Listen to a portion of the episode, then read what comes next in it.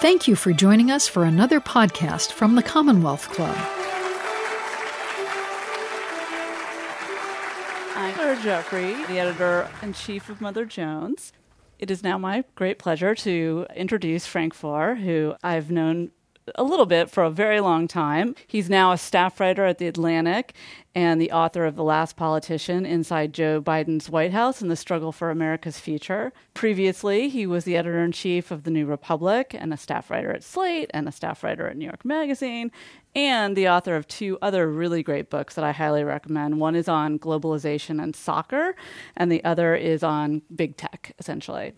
Um, Frank's new book is a really gripping account of the first two years of the Biden administration the successes, the failures, the dilemmas, the policy disputes. Um, and it is. Uh, I highly recommend it. It's it's it's a weird thing to like take the first two years and sort of stop to write, and then like kind of another year transpires. Yeah. But at the same time, I think it really gives readers a good sense of where we are now and the man and his aides and the, some of the things we're up against. So thank you, Frank, for joining us Oh, tonight. thank you for doing this. I couldn't be happier. Um, I think I experience a much milder form of something that I'm betting you get a lot, which is anytime I go to a social engagement of any kind, people surround me and ask me if I think Joe Biden's too old Yep. and why nobody Yep. is challenging him. Yeah. Dispose of it at the outset. Um, And what I say um, is something along the lines of like, surprisingly, he's delivered more on more fronts and in a more progressive direction than I think anyone could have imagined. Did you do you share that assessment? But also, Yeah. what was what surprised you the most about Joe Biden's first Yeah. two years? so, I mean, you, you said at the outset that it's an interesting thing to take a look back after two years. And so when I, my publisher came to me with the idea for this book, and she said, I want you to write about the first hundred days of this presidency. And I wasn't sure if I wanted to do that or not. And I could see the appeal. I could see that writing about the pandemic, writing about all these people rushing to these institutions of government that had been destroyed by Donald Trump was an interesting story that I could get behind. But Joe Biden was a character who held so little appeal to me. Um, and there were a couple of reasons. The first is that as a Washington political reporter, I had interacted with him enough over the course of my career to know that the stories went on forever. The first time I talked to him, I was 24 years old, and I got him on the phone, and it was like five minutes in, it was like, oh my God, he's never going to leave. and it's like the same stories he's been telling since then. Um, I, I keep getting older. Older. The stories just get keeping keep getting moldy, moldier. Um, so I admit that there was maybe some element of class to that as well. And I think when we talk about Joe Biden and his place in the Democratic Party, class is is definitely part of it. That he's somebody who self consciously comes from Scranton, connects with blue collar America in a very almost cartoonish sort of way. And then he aged into a Democratic Party where the elite were all these Ivy League meritocrats who were like Barack Obama. They were people who, who were who were sophisticated, who went to fancy law schools, and when they heard Joe Biden speak in the way that he speaks, they couldn't connect with it either, and they would roll their eyes at him.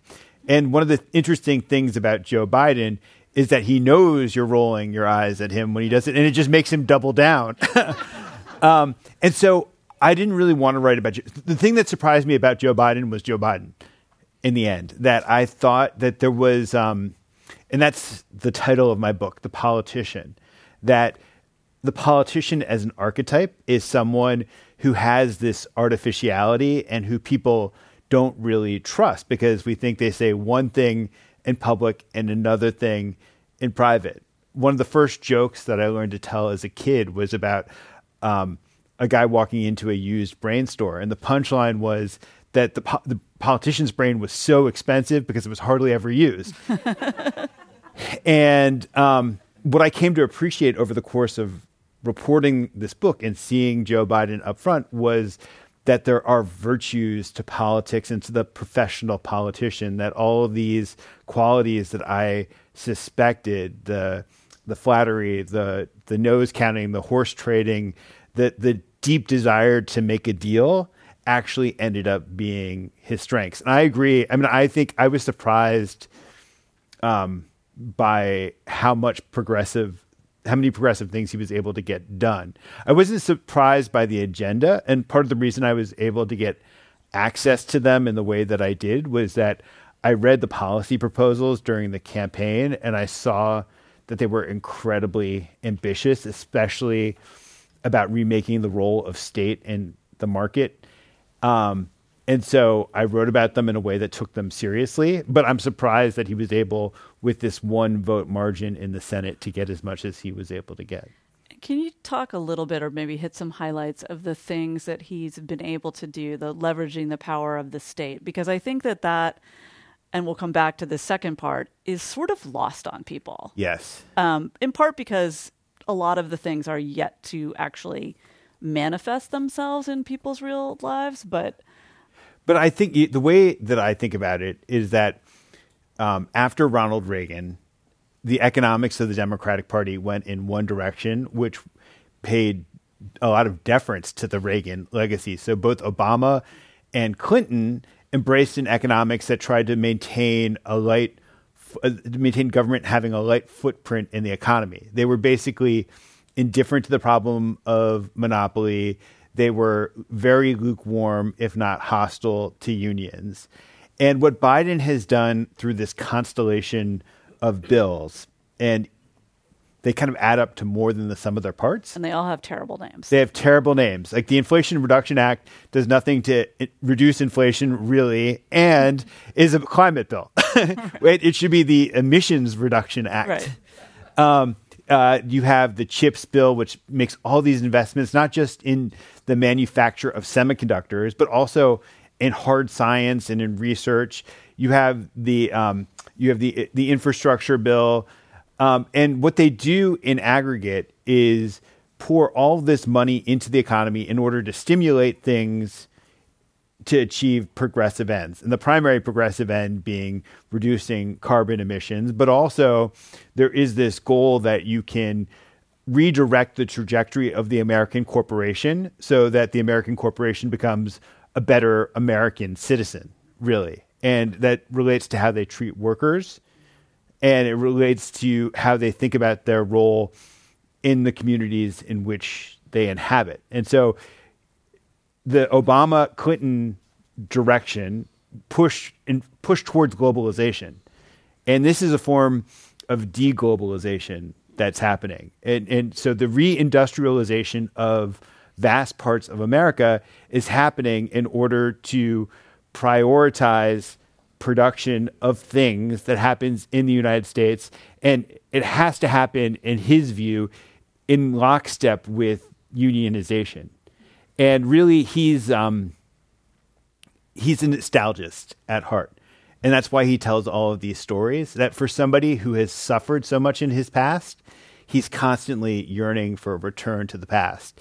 And in his mind dupont circa 1955 is this peak for america which also happens to be the way that a lot of democrats think about like a lot of the more progressive democrats think about america that there was this golden age that existed after the New Deal, after World War II, where we had much less inequality, where workers had much more leverage over American life. And that's what he hopes to return to. Did it surprise you when he went to a picket line? I mean, uh, even after writing this book, like that. No, it didn't. It really didn't, because in his heart of hearts, that's how he wants to be perceived. It's really important to him that he be perceived in that sort of way, because if he um, I think he views being pro union as equivalent to being a good guy, and he desperately wants to be perceived as a good guy. But it's really interesting. Um, one thing I didn't include in the book that I wish I had more space to include was his best friend is his old chief of staff, who is actually an engineer at DuPont named Ted Kaufman, and he was his chief of staff. He fell in love with Joe Biden and became his chief of staff and worked with him for about 25 years. And they would ride together every day from Wilmington Um, first in a car because he made Biden made a promise to Bo and Hunter that he would always be in touch, and so in the 70s and 80s there were no small cell phones, so they had this cell phone that took up the entirety of their trunk, so that they would always be in touch, and they would have these long conversations. And then when Joe Biden was elected vice president, um, he got Ted Kaufman appointed to his Senate seat. Um, and Ted Kaufman arrived in 2008 in the Senate, and he saw what was happening in the financial crisis, and it really pissed him off in a deep, visceral way. Now, Joe Biden had been the senator from MBNA. He'd worked, he'd done the bidding of the financial services industry for most of his career. And so, and Kaufman. Just to back up, because I'm, I'm not sure that people know how how much Delaware is invested in in big banks and kind of yeah. somewhat shady uh, financial transactions. Yeah, no, Delaware is the home to the American Shell Company, yeah. and so if you want to anonymously move money through the American financial system, you go through Wilmington, and um, and Biden was a part of sanctioning the rise of that system, and so Ted Kaufman, his best friend, was telling him how much finance sucked apologies to anybody in finance. Um, and then Bo Biden actually, with Kamala Harris, was really upset with the deal that the Obama administration had cut with the banks over the housing crisis. And so Bo Biden also kind of turned against finance. And so the people, two people closest to Joe Biden, um, were just talking his ear off about the problem with the big banks. And it played this role in transforming him, and especially after Bo died, I think there was part of him that took that more seriously. And when you staff an administration, Elizabeth Warren has this line that personnel is policy. And Ted Kaufman was in charge of staffing the transition, staffing the administration, picking the people who would pick the administration. And there was this joke that if you had an internship at Goldman Sachs in the 1980s, you weren't going to be able to get a job in the Biden administration. And that was one of the things that surprised me at the outset the most, which was how many people from Elizabeth Warren's world had these jobs of enormous power in the administration. So you you look at something like the war on big tech that's happening right now, or the all the stuff that's happening. It's because she insisted on installing Lina Khan, who is a 30 year old law professor, in this job as the head of the Federal Trade Commission. Really significant import, uh, appointment that's going to have maybe as big a consequence as anything else the Biden administration does on economics. And it happens through these kind of arcane ways that government works. And does the staffing from the onset help explain, in part, why people further to his left, whether it's Bernie or Elizabeth yeah. or you know anybody else kind of backed off and started working with him or was it mostly just sheer horror at Trump and what he had done and a united front? The relationship with Bernie Sanders I think is really interesting because Bernie Sanders and Joe Biden were rivals in, for the nomination in 2020 and they would show up at state fairs together and they would they would speak after one another and Bernie Sanders would listen to the way that Joe Biden talked about non college voters, which for him is the great litmus test for how you think about American life because they're this neglected group. And so he would see that Biden had this sympathy for them and that he would he would talk about them explicitly in his stump speeches. And so he made this calculation that he could have a symbiotic relationship with Joe Biden, which is this is the way this is the way that politics works. You have a movement guy and you have a politician, and the politician is a bit of a weatherman, and the movement person says, okay, I think that this weather vane could be moved, could be pointed in the direction that I desire. And so Sanders made this calculation that he could work with Joe Biden. I think he's been maybe disappointed in the end that Biden didn't do anything, wasn't able to expand the social safety net in any sort of meaningful way, which is what he thought that there was this great opportunity to do. And Joe Biden, for what it was worth, thought there was this great opportunity to do it. But alas, Joe Manchin. Yeah, I mean, Joe Manchin really hovers over your book and yeah. the Biden administration as a sort of peculiar wraith. Um, if you had to boil down the sort of trajectory of their personal relationship over the past two years and maybe before, like Mm-hmm. it, it, you know, I, it, it was remarkable. As many articles that I had read about people going to Joe Biden's, I mean, to uh, Joe Manchin's houseboat, I was really struck anew how much is done on that, how much business is done on that houseboat. Not Biden per se, but how how Yeah. did those two kind of orbit each other? Yeah. Um, so Joe Manchin is a very confusing person because he says a lot of things a lot of the time, and the audience uh, changes what he's actually saying. So if he's talking to business people in Palm Beach or if he's writing an op ed in the Wall Street Journal, he'll wring his hands about how the Biden agenda is going to result in massive amounts of inflation. And if he's talking to Joe Biden in private, he's going to say to him, I'm here with you. Let's get this deal done. Um, and so uh, it was very hard for the Biden people to really interpret Joe Manchin. And they did what most people would do in their situation, which is kind of assume the best and assume what he's telling you in private is really what he believes. Um, there was a moment um, where so the thing about Joe Biden is that he wears a lot of his status anxiety on his sleeve. And one of the things that Joe Biden really cares about in the world is his real estate. And so he's got this house in Wilmington outside Wilmington that he's uh, he spent all of this time fixing up. If anybody's read Richard Ben Cramer's great book What It Takes there's a there's all this all these passages about Joe Biden and real estate, and he he's always showing up at Biden's house, and Biden's wearing boots, and he's digging some trench in the front yard, or he's got some part of the house that he's condemned because it's leaking, and he hasn't been able to fix it himself. But his house is his enormous source of pride, and so, but he hasn't actually used it as a piece of political theater in his administration. But there was a point where he was dealing with Manchin, and he thought, okay. I'm going to bring him over the hump by taking him into my personal abode. And so he gives Manchin this endless tour of his property. He's showing him every room and every every every wall he's installed and every improvement that he's made.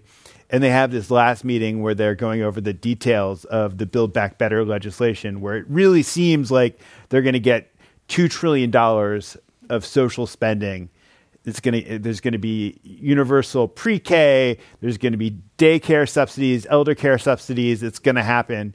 And at the end of this meeting, they shake hands and Biden interprets it one way. He says, "All right, Manchin tells him at the end of this meeting, we're going to get this done." And they shake hands, and he's come to my house, and he's he's we've you know clearly he understands how important and meaningful this is to me.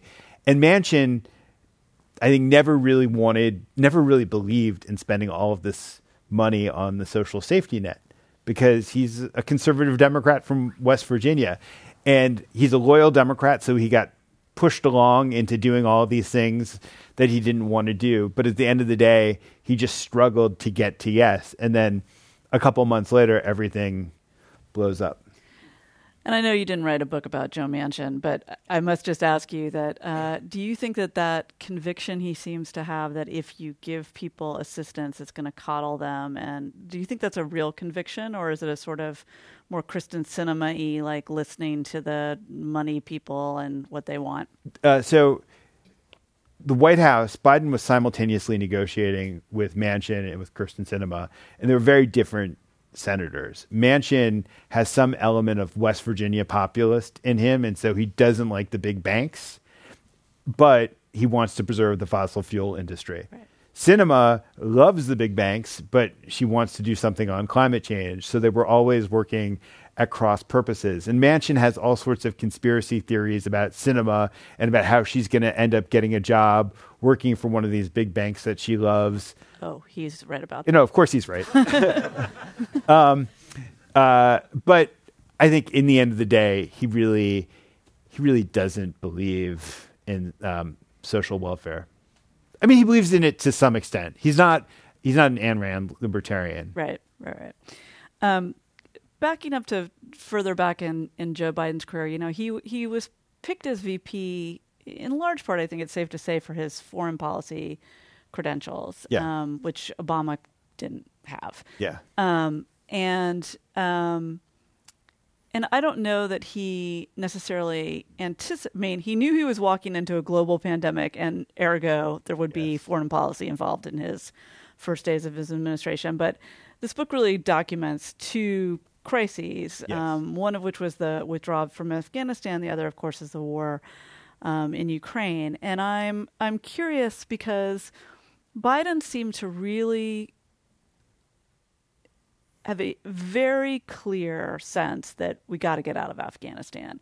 Way more so than Obama had, way more so than the sort of most of the DC intelligentsia had, anyone who's been around. And where does that, is that because of Bo? Is it because of the working class, like who's going to fight? Yeah. So Joe Biden has a lot of self confidence around foreign policy and um, has a very, if he were to come to the Commonwealth Club, um, he probably would have a very complicated relationship with the Commonwealth Club because, on the one hand, he wants foreign policy elites, he wants elites in general to like him. On the other hand, he really believes that they're never going to like him. And so it brings out all of these insecurities. And his greatest, those insecurities manifest themselves in Joe Biden thinking that he's smarter than the elite mm-hmm. and that they're lazy and hidebound in their thinking. And for him, Afghanistan was the c- classic instance of that. And he started going to Afghanistan shortly after 9-11 and he would go there and he'd bring a sleeping bag and he'd laid he'd, he'd bunked in, in conference rooms in the embassy he would wait in line in the shower with the marines with a towel wrapped around his waist and he would go and visit warlords and the warlords would tell him you know why isn't america doing this why isn't america doing that and those were probably fair questions most of the time, but Joe Biden didn't take them as fair questions. He took them as um, instances of ingratitude. And in his moral code, that sort of ingratitude just irks him. And Which is both like kind of accurate, but also super paternalistic. I mean, the super, super paternalistic describes a lot of Joe Biden, I think. Um, but he, uh, so, but, but what it did was it liberated him to see certain things more clearly than other people. That he would, he would have these disastrous dinners with Hamid Karzai and he'd walk out really frustrated. And he just saw in 2008 that nation building was not going to work in Afghanistan. And so uh, he began pushing. And so when Obama had to make this decision about what to do in Afghanistan, um, Biden grabbed him in the Situation Room and he said, Look, you're a young president. The military is trying to box you in on this. Don't let them jam you. And that became his abiding uh, thought about Afghanistan was that the military was going to try to stay forever and ever, and it was his job to find to figure out how to circumvent that, how to bureaucratically outfox the generals, and that's how he thought about the withdrawal that was uh, in his first months in the presidency. That Trump had cut this deal with the Taliban to get out by May first, twenty twenty one, and Biden had to quickly decide if he was going to abide by the Trump agreement to get out or if he was going to change course. And uh, as he which, which was tough because everyone kind of the Trump agreement was sort of risible on its face. Like nobody really believed that this was done in good faith on Trump's Yes. part. It Yeah. was, you know, a very Trumpian thing to do. right. But he saw it as maybe an opportunity in a certain way once he was in office. Like Yes. it's not me that's going to have made the initial decision, but I can stand by what I felt for. And as you know, he looked at what had happened after the Taliban had cut this decision, they had scaled back a lot of their fighting against the United States and that they had abided by the terms more or less that they negotiated with the Trump administration. And the problem as I see it, as I as I looked at this, was not that he wanted to get out. I mean, I think getting out was um, almost everybody will say they want to get out. And um, but the problem was when he asked the questions about Afghanistan, the questions were about how will Russia, China, India, Pakistan respond? What will this do as it relates to terrorism? will the Ghani government be able to stand on its own? Will that require us to have an over the horizon counterterrorism force? But he didn't ask hum- questions about the humanitarian consequences of the Ghani government falling. And so. And do you think that was in part because he just didn't think it would fall cataclysmically and all at once, or just didn't yeah. consider it? I think certainly he didn't think that the government would collapse all at once. And to be fair to him, none of the intelligence officials were telling him that the government was going to collapse all at once. But I think in part he just didn't really have um, kind of a universalist sympathy that led him to empathize with the Afghan people. The way that he thought about Afghanistan, as you say, primarily was about Bo Biden. He was thinking about the U.S. soldiers that he encountered when he was in line for the showers and thought about the consequences of sending another generation of soldiers to have miserable experiences. Last man to die yeah, for a mistake. Exactly. Um, and then when, and I'm curious with with hindsight on that because it feels like certainly at the time, and this may be a failing of being out here rather than on the East Coast, but um, the media was so hyped about yes. this and so and you know it was in part because a lot of journalists had had served if that's the word i want in afghanistan new fixers new translators yes. had people that were dependent on them or sources or whatever but also because it was that sort of blob consensus to quote ben rhodes um, that you know that this was a, a truly terrible thing i'm curious what you think in retrospect with another year under your belt was is this going to loom as large in the sort of legacy of Joe Biden as it seemed, you know, what, a few months after it was had happened. Yeah. So part of the hysteria about Afghanistan that you described was that um, it was said to represent this um, this failure of American leadership that would forever be etched in the mind of the world. And I think that's already been disproven because we've been able to rally the world to oppose Vladimir Putin in Russia. I don't think that it's catastrophic for the reputation of the United States. I don't. I think people will be able to trust the United States moving forward, which was I think the big fear. Um, but I still think it's a stain on his legacy because um, it was it was it, it was just it was an unnecessarily unnecessary bungling that um, it was it should have been imminently foreseeable that the Ghani government would collapse eventually and that there would be tremendous humanitarian consequences. Now, the one thing that the administration gets no credit for was that um, Ghani fled on um, lunchtime in August 15th, 2021. And he left. We didn't know he was leaving.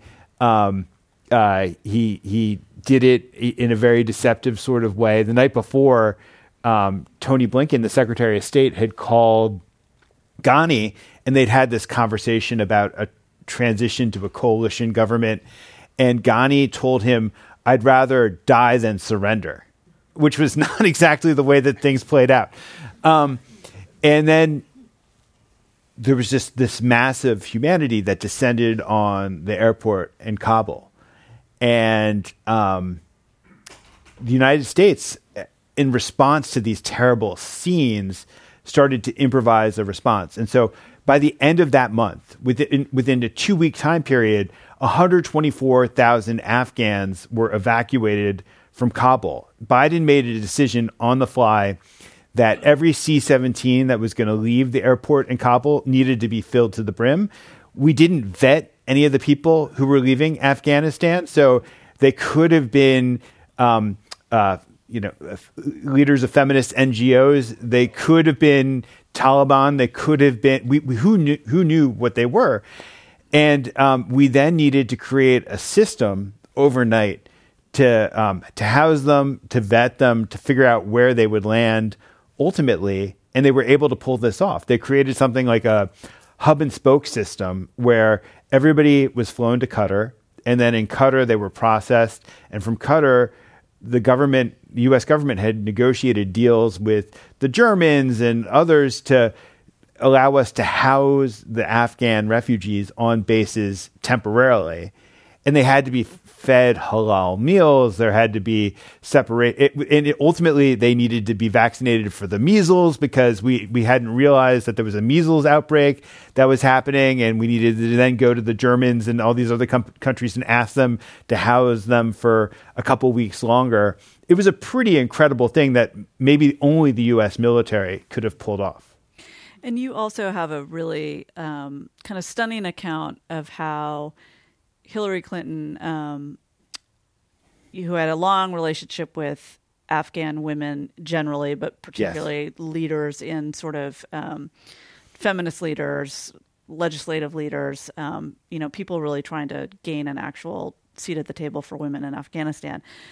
And she kind of whipped into like activated all these NGOs. I mean, were they her NGOs? Like, did yeah. she finance yeah. these NGOs? Yeah. Well, so she she's done incredible things as it relates to Afghan women over time in a very quiet sort of way. That she would fund fellowships for Afghan women and it, without her name attached. She was uh, before this happened. She was funding a documentary about a woman who was a mayor in Afghanistan, um, who she really admired and had developed a personal relationship with.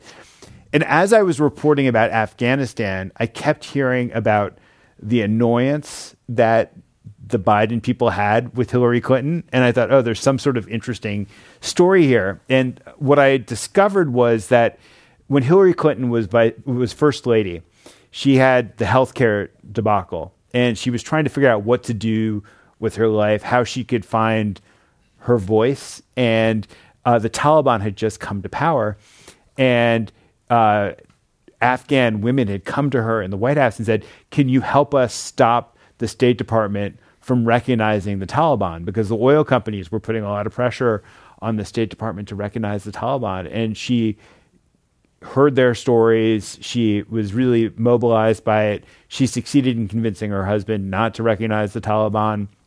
Then she becomes Secretary of State and she develops this relationship where she's giving awards on a regular basis to Afghan women. And she'd set up a network of NGOs to deal with global women's issues.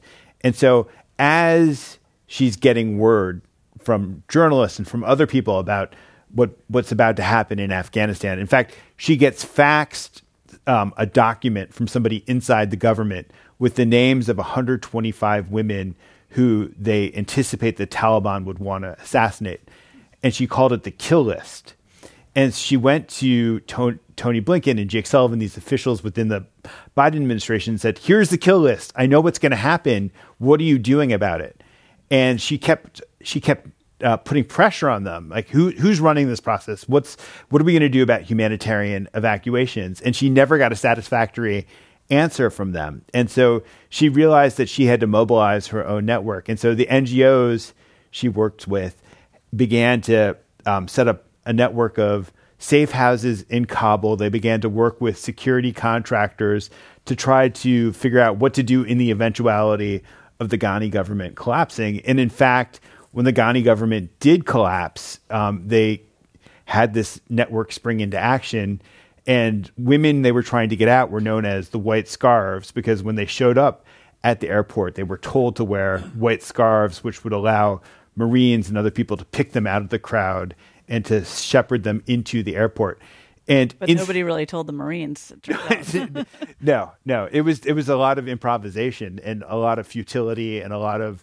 I mean, Hillary Clinton's NGOs didn't have a whole lot of experience running mass evacuations right. because nobody had experience running mass evacuations, and in the end, there are there were a thousand women who ended up in Albania, um, and, and they ended up in Albania because Bill Clinton had uh, been very active on behalf in Kosovo and uh, the president of Albania likes to joke that there are hundred children in this country named Bill Clinton, and um, and there was this one not this for one, the reasons we might yeah, think. Yeah, okay. exactly. But there was a moment where um, one of the the Taliban had stopped letting uh, uh, these women into the airport, even though they had they were on the right list, and so they needed visas to go to Albania, and there was no such thing as a visa to go from Afghanistan to Albania. So the Albanian government, working with the Hillary NGOs, had to uh, basically create these things overnight. And um, one of the women who worked for Hillary um, was sitting in the Albanian foreign ministry, and she said, "Well, we need to make these things look more official." And they f- took this bag of potato chips, and they took a picture of the QR code on the back of the potato chips and slapped it on the visa, which Sort of like a, a very low rent Jason Bourne. exactly.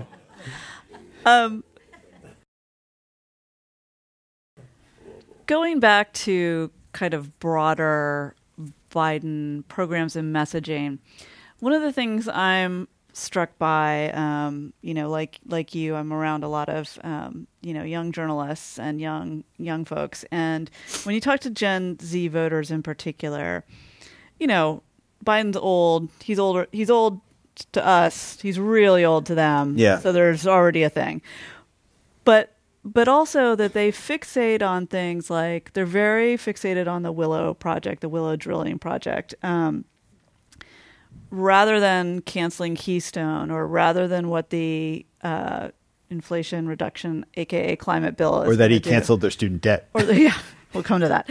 Um, or you know the executive order on ANWR, which Yeah. is sort of long fantasized for progressive environmental dream.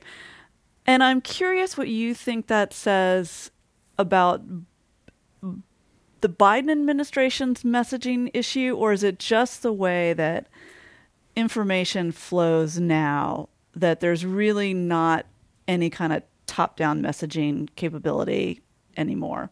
Yeah.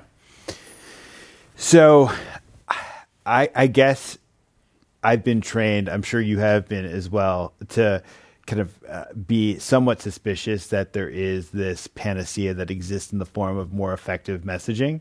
Yeah. Um, that there's this political scientist from Dartmouth named Brendan Nyhan who talks about um, the Green Lantern phenomenon. That there is this sense that if only the president was like the Green Lantern and used the bully pulpit to more effective, uh, in more effective ways, then every progressive dream would be achieved. And um, I'm skeptical of that for a couple of reasons. One is there's so much distrust of institutions.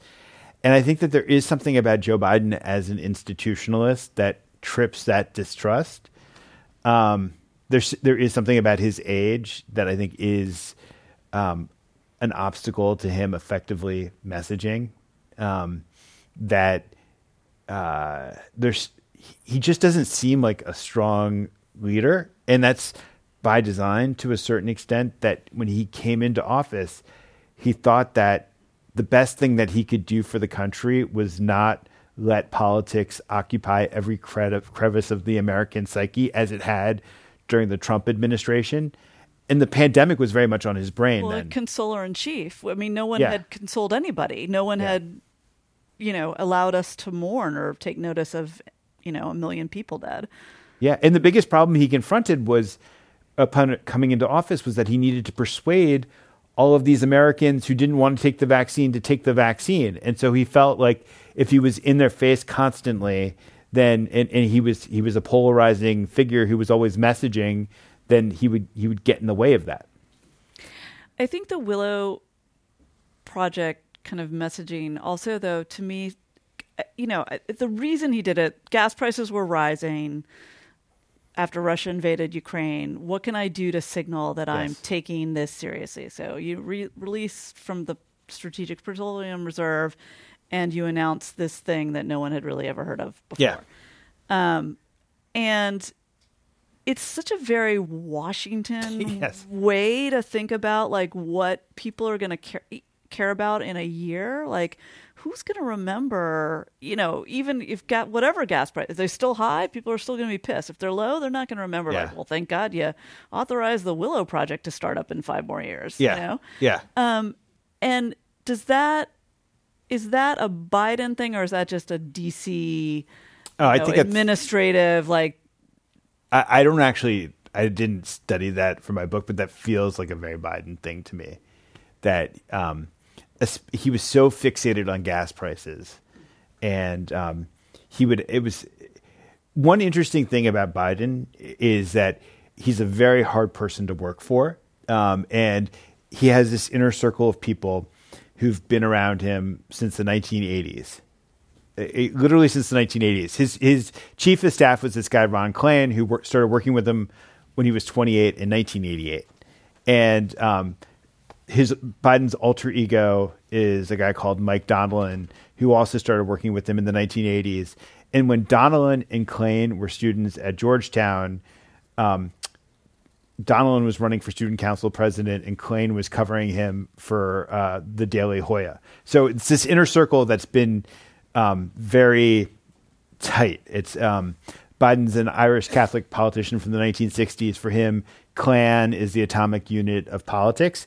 And so these people who've been around him forever know how his mind thinks. And when you come into a meeting with him, Biden actually is a very active, aggressive questioner. And a lot of the questions he asks are about very specific corners of policy because he wants to be able to talk to if the, if Mary Peltola, the congresswoman from Alaska, is coming into his office, he wants to be able to tell her in the most granular detail what the Inflation Reduction Act is going to do for Alaska. And if you're a young aide working for Biden and you aren't acculturated in the type of to the type of questions that he asks, you're going to flail and he's going to get very mad at you.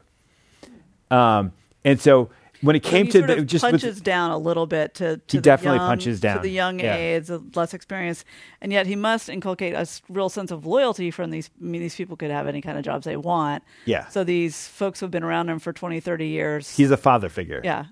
And the thing about Biden is that um, the highs and lows are both very high and very low. That the moments of grace that you have when you work for Joe Biden are just exceptional. That if your if your parent dies, he will call every member of your family to try to console them in, in ways that you you will always remember. If your your kid is born, he'll show up at something or send. He's very attuned to all these things that we know Joe Biden to be attuned to, and that's real and meaningful.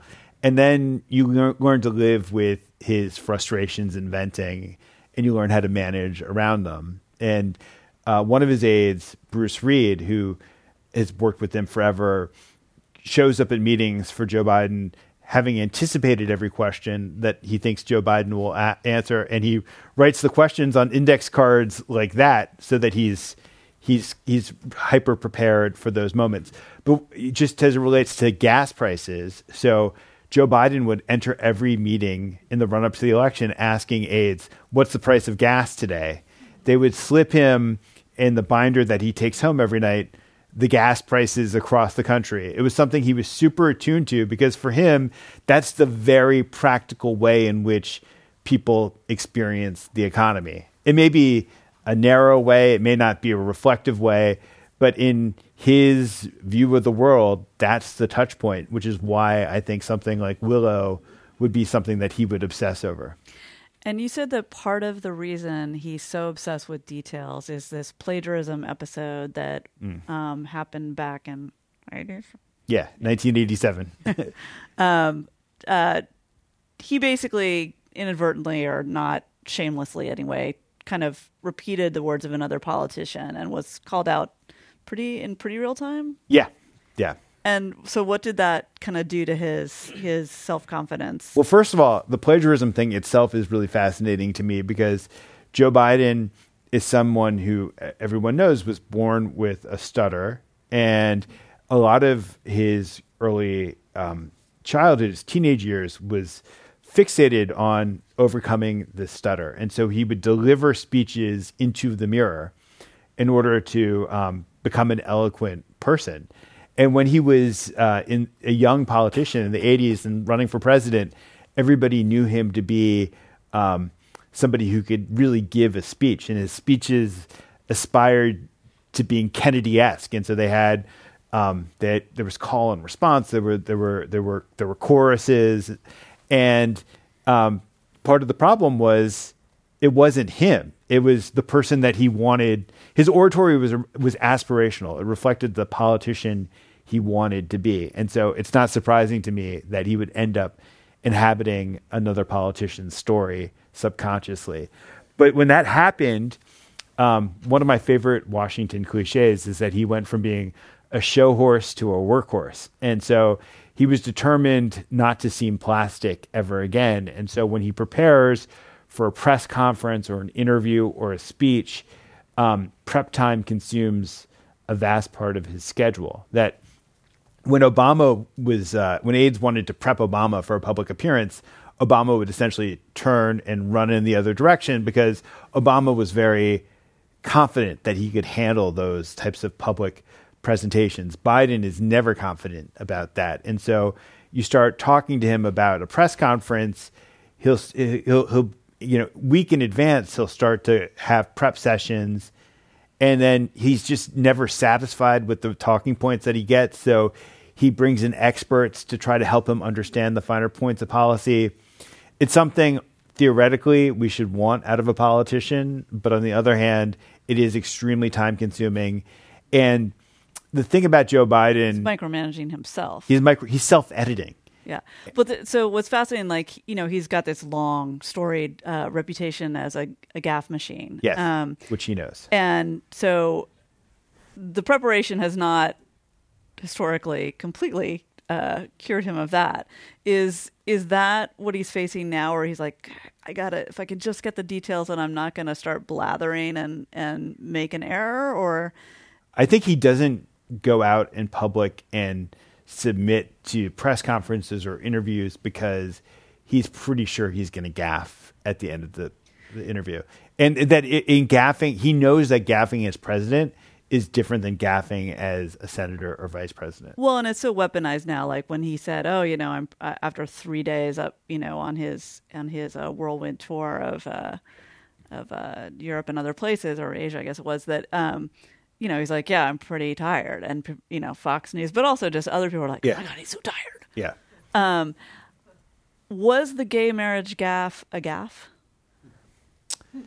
Um, I think, I think he knew what he was doing with that. I mean, I, I I'm, I'm trying to re, I, it's not part of my book. I'm trying to reconstruct how he talks about it in his memoir. And I, I remember, uh, he was really afraid to walk into. Um, he both wanted to explain himself to Barack Obama, but then was kind of frozen out, and uh, there was this. He, he he felt like he was just getting a raw deal there, and that it, and and for Joe Biden, that sense of kind of grievance is like never far away. So this is San Francisco, and of course, as much as we care about the the inner workings and fears uh, and insecurities of Joe Biden, we are also equally as fascinated by those of Kamala Harris. Yes. What is going on with her? So uh, there's um, this is not going to sound um, plausible when it comes out of my mouth, but Joe Biden and Kamala Harris are very similar. That they have, um, and people in the White House understand this that they both have these defining insecurities. We just talked about Joe Biden's. Kamala Harris understands she's a historic first and um, has this abiding belief that if she makes a mistake, she's going to get creamed by the press for it, and and and, and and, and it, which is true, and that the consequences will resound through history, and that everybody who follows her is going to be penalized by her making a mistake. It's a lot of weight to yeah. put. And so, just as Joe Biden self edits, I think she she she prepares like crazy in the way that Joe Biden prepares like crazy. It's slightly differently in that uh, she has this prosecutorial background, as you all know, and um, she she enjoys preparation in um, the sort of way that you would enjoy a lawyer would enjoy preparing for a trial. So it's there's there is an element of bliss coupled with insecurity that goes into her her preparation. But it, when she talks, I mean, it's pretty clear she's self editing in a very massive way, and and it means that as the sentence is emerging from her mouth, it's not her thought; it's like her third and second, fourth thought about what she's trying to say, and so her sentences end up being this jumble that does that, she know this? Because it seems like the the number one thing that would alleviate people about Biden to some extent is if we saw the Kamala Harris who can like grill Bill Barr or tell us how to brine a turkey. You know, like either either time where she's fluid and natural, she totally can be just a little bit more of that, that people wouldn't be like, "Oh my God, she can't take Yeah. over for him. Oh my God, what's going to Yeah, happen?" because when it comes to actually doing the stuff of government, like it, it would, it, she's she's got a ton of experience now, and I I, I would ask generals, I would ask people in the pub, public health people who had no political skin in the game, how did Kamala Harris do in this meeting or that meeting? And they always had very favorable reviews of her performance. I don't think competence is not the issue. It's the messaging, it's the the communication, which is again Biden's problem as well to some extent. It, it not that this is our problem to solve for them, but it, it does seem like the sort of messaging is is a afterthought in maybe every administration, but certainly this Yeah. one, where like that, not necessarily the just the ads, but you know, like more thought earlier in the day about Yeah. how to how to persuade people we're doing good stuff would be would have maybe had a, an impact. Yeah, I, I think um, once you get into the White House and you're dealing with these problems, there's almost a self righteousness that you get about dealing with the problems. And um, you know, I'm, I'm here to fix the baby formula shortage, and I'm not going to be bothered with the triviality of Telling talk- people yeah, fixing the baby. Exactly. Right, right, right. Exactly. Do you does what is his relationship with Obama like at this point? So, um, I, I actually, so I was in the White House uh, in uh, early summer, and uh, I was actually I was going to I was invited to see Biden with a, a group of columnists, and Barack Obama came bounding down the hall, and he had just had lunch with uh, with Biden, and uh, Obama's tie was at half mast, and I asked him is there anything about this place that you miss? And he was like, absolutely not. He's like, I have no affection for this place. He's, I have affection for the people who worked here, work here, but this place doesn't mean anything to me. And then you go in and you see Biden. Just kind of a crazy thing to say. Yeah. Biden loves being president of the United States more than anything in the world. It's like he's waiting around his whole life to be able to have conversations as commander in chief. And, um, you know, I think it, that it's kind of an underrated part of his um, unwillingness to relinquish the presidency is that he actually likes the job. Um, uh, there are these there are these moments where, um, especially after he's met foreign leaders, uh, there was there was he just will spend. He spends so much time doing everything. When he comes, when politicians, senators come in to talk to him, you can't allocate half an hour. You have to allocate two hours for that conversation because Biden will regale them with so many stories, and he, he just doesn't want to leave that meeting after he meets uh, a foreign leader that in a pressurized Very Bill situation. Clinton sounds like. Yeah, it is. It's definitely. But okay, so Obama was one of the big eye rollers as it related to um, to Biden. That he he didn't really um, he did he didn't like the monologues. He didn't like his presence in meetings. Um, but over time that changed. I was uh, I was on Pod Save America with Jon Favreau, who was Obama's speechwriter, and he said that when Obama star- started, they would include all these lines in speeches about um, Obama's reflecting Obama's disdain for politics as usual and for Washington. And there was a moment in the middle of Obama's presidency where he told Favreau, let's take these lines out of these speeches because my view on this has changed. And because of Harry Reid, Nancy Pelosi, and Joe Biden, his feelings towards politics itself had started to change and he started to critique his critique. Um, So Joe Biden, you know, came in and probably mostly believed it, but also wanted to sell us on like I'm going to return the country to this some kind of uh, bipartisan, at least being able to talk to each other, some Yeah. form of comedy. Like, does he still believe that? I mean, given the events of the last 24 hours. Yeah. Um, So I think he had so his relationship with McCarthy was interesting because he didn't know McCarthy at all until they started to negotiate over the debt ceiling. And the first time McCarthy walked into the Oval Office, I think Biden had a lot of disdain for him because it, which remained probably after that meeting where he's like, this guy is a rookie. He's like, he's in so far over his head. He's like revealed all of his bottom lines to me in the beginning of this this negotiation. It didn't take anything for me to figure out how this guy works, and I'm just going to let him go out there and talk to the press and look like he's owning this negotiation.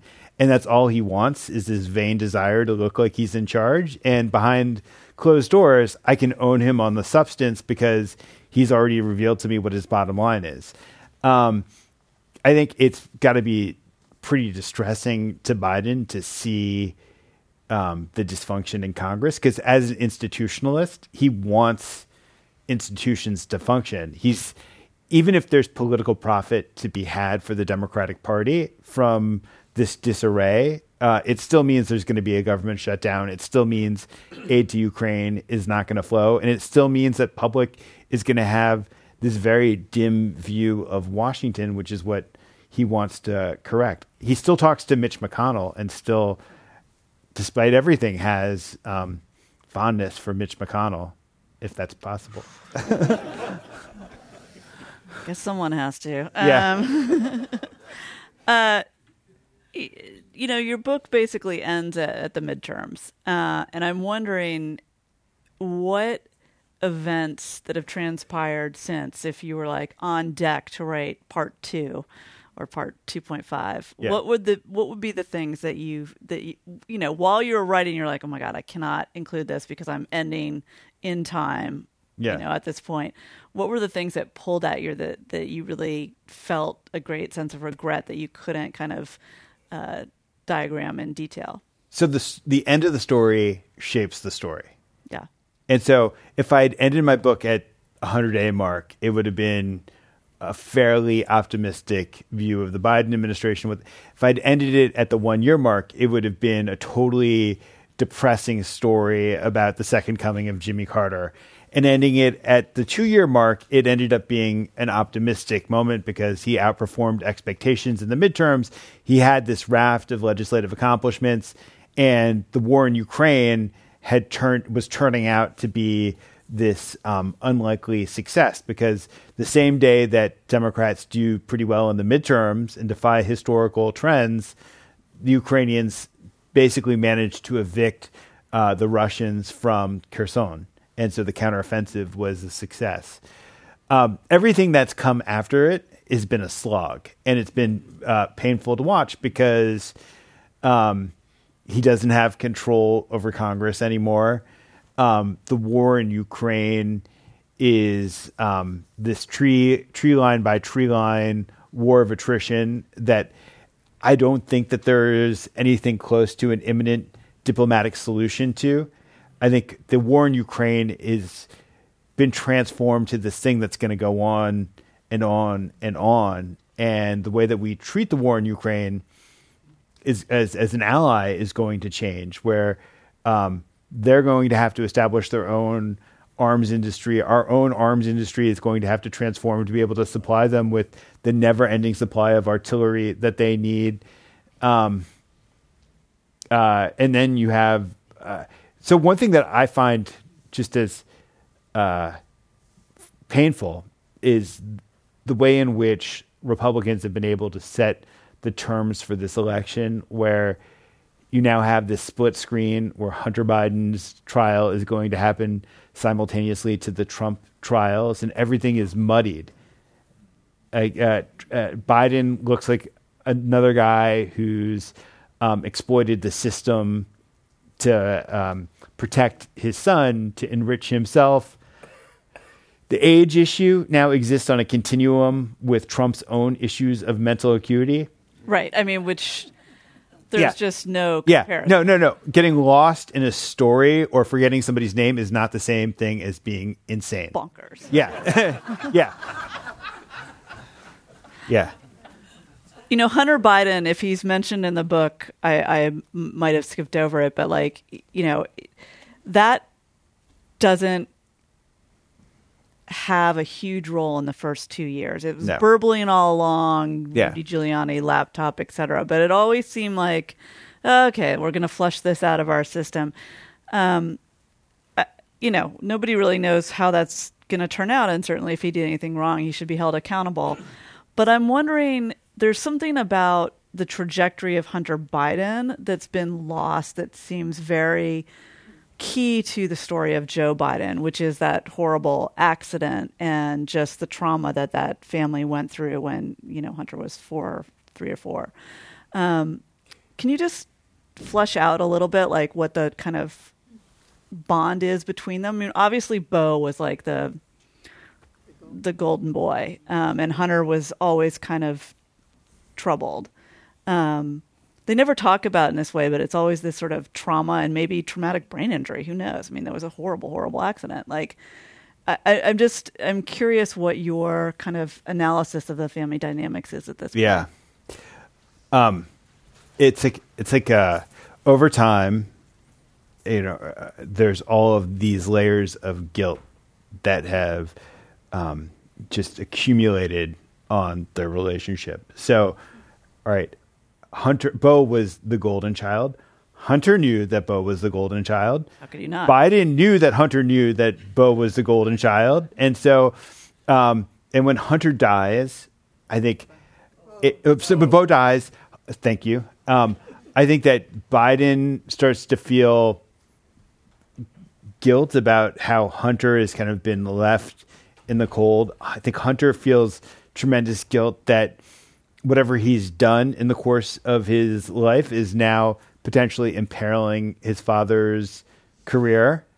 Um, I think it's very hard. I mean, obviously, it's very hard for and Joe Biden so to Shakespearean. It's it's it's an amazing yeah. melodrama, really. Yeah, and it's um, Joe Biden has to think about his relationship with Hunter now as a political matter and as a strategic matter. But it's the one thing in the world he's incapable of thinking politically or strategically about. And Hunter is incapable of making a good decision. And so every decision that he's made over the course of the last couple months is um, is bad for the country. He should have he should have um, he, he should have cut whatever plea deal he could cut. I understand he should have kept he should have kept his lawyer Chris Clark, who was a good lawyer, and um, he's let everything. They both let everything tailspin. There are about ten questions in here that that all get to the same. Okay, thing, let's talk is, about age. The question we we know you're going to get, which is, do you think his age is a problem, and do you think anyone could convince him to stand down, or anything could convince him to stand down, if that's still yeah. possible at this point. Here's how I think about age. Um, Nikki Haley has suggested that presidents take a mental acuity test. If Joe Biden were to take that test right now, he would he would totally pass.